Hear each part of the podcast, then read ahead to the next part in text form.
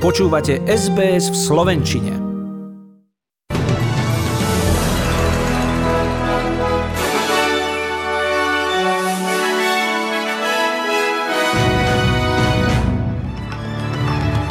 A začíname ako vždy najnovšími správami SBS News. Doznieva FOPA textovej správy Barnabyho Joysa. Vo Francúzsku vzniká organizácia Fórum Islamu s cieľom bojovať proti radikalizácii. V Spojenom kráľovstve sa začali oslavy 70. výročia nástupu kráľovnej Alžbety II. na trón. A v Pekingu sú už v plnom prúde zimné olympijské hry. Príjemné počúvanie želá Zuzana Kovačičová.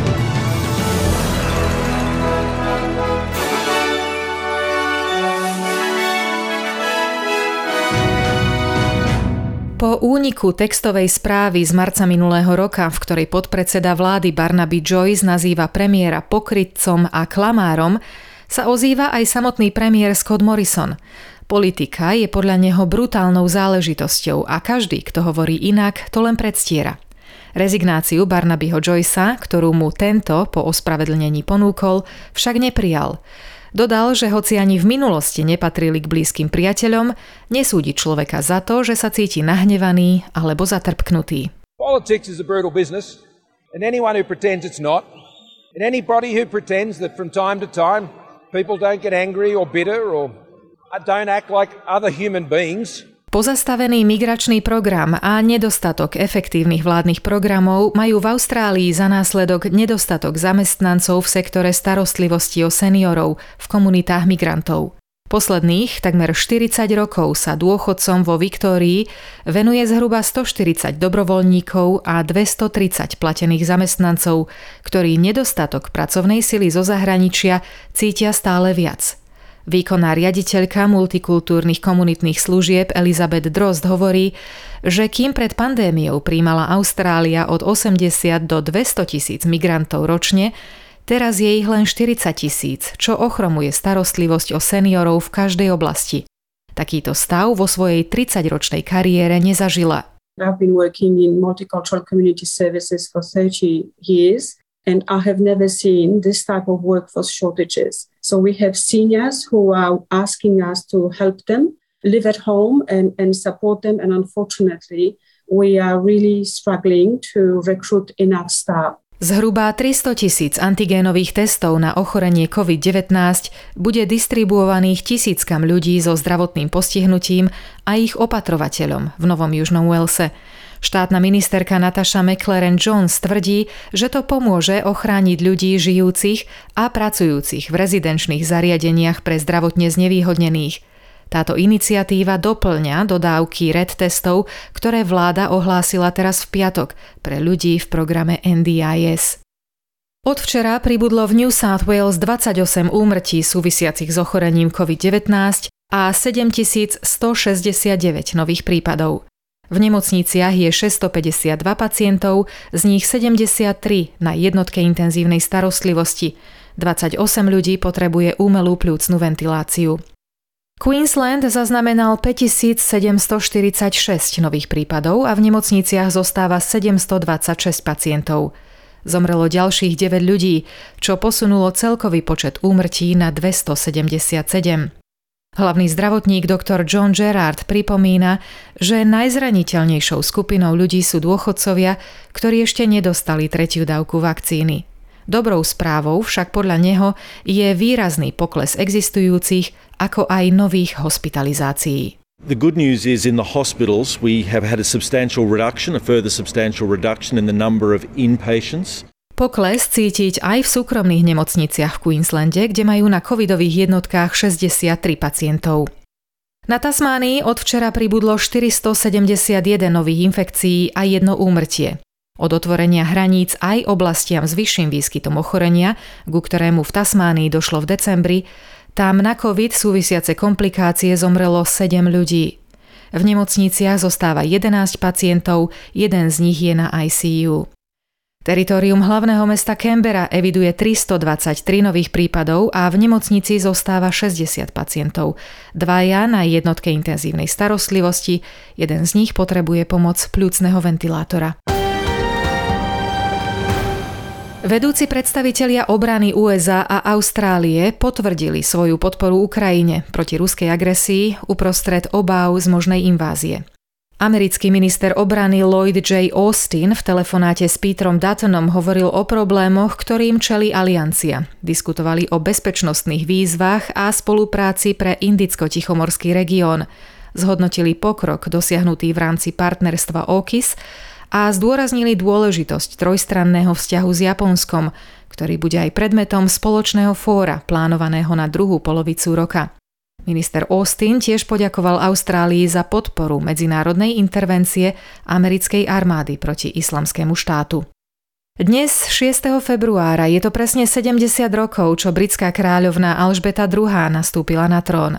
A pri príležitosti tohto platinového jubilea je v Spojenom kráľovstve naplánovaných množstvo podujatí, ktoré sa začali včera a vyvrcholia predlženým víkendom začiatkom júna.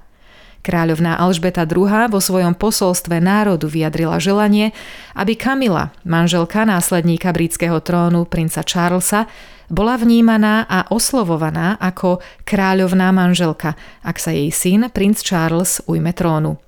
Tento deň tiež uznala ako výročie smrti svojho otca, kráľa Georgia VI. v roku 1952 a obnovila svoj záväzok z roku 1947 venovať svoj život službe Spojenému kráľovstvu a Commonwealthu. Premiér Scott Morrison v tejto súvislosti poznamenal, že jej veličenstvo kráľovná Alžbeta II je výnimočnou ženou, ktorú stretol niekoľkokrát a ktorá ho očarila svojou múdrosťou, láskavosťou, usilovnosťou a dôstojnosťou, ako aj hlbokou vierou a rešpektom k ústave.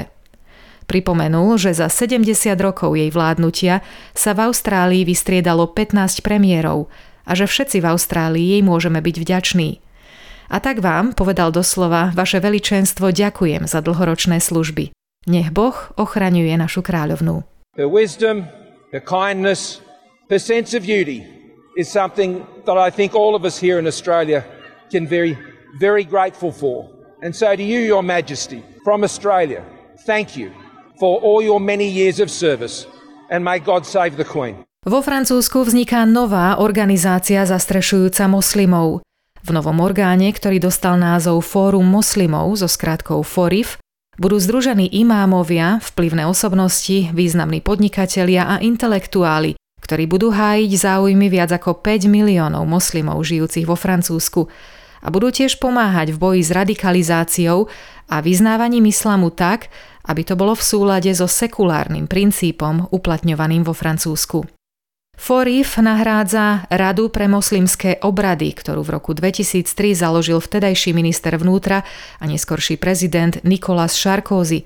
Slúžila ako sprostredkovateľ dialógu medzi vládou a náboženskými vodcami.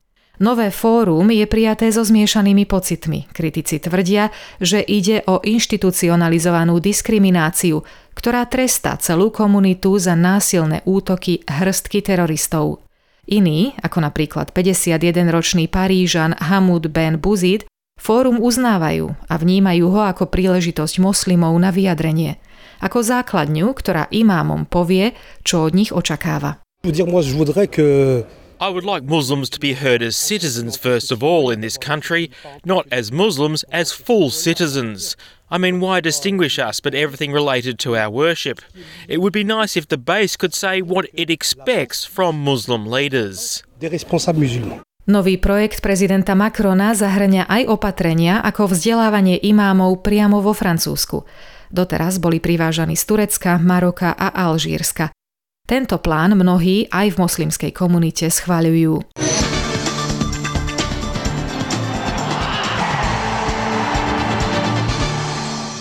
piatok sa v čínskom Pekingu začali zimné olympijské hry 2022.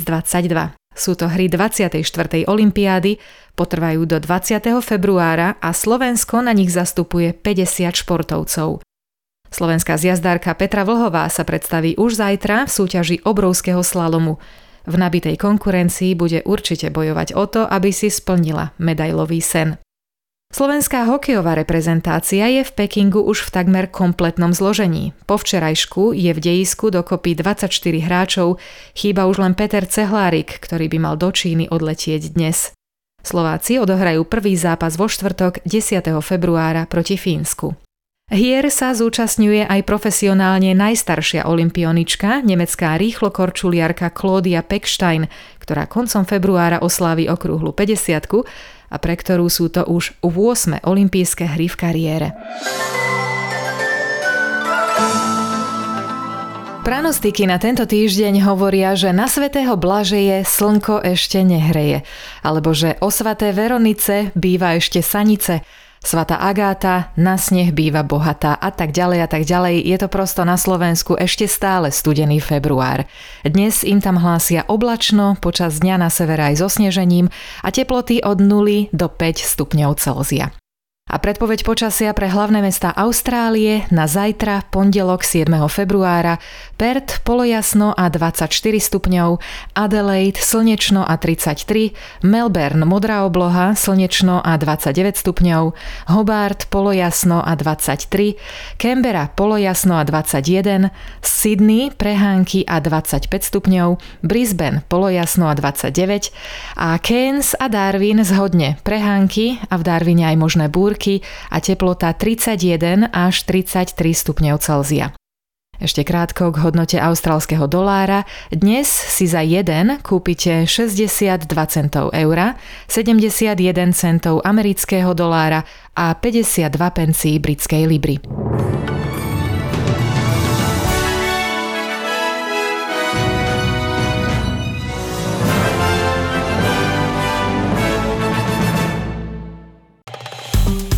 Páči sa mi? Zdieľajte, komentujte, sledujte SBS v Slovenčine na Facebooku.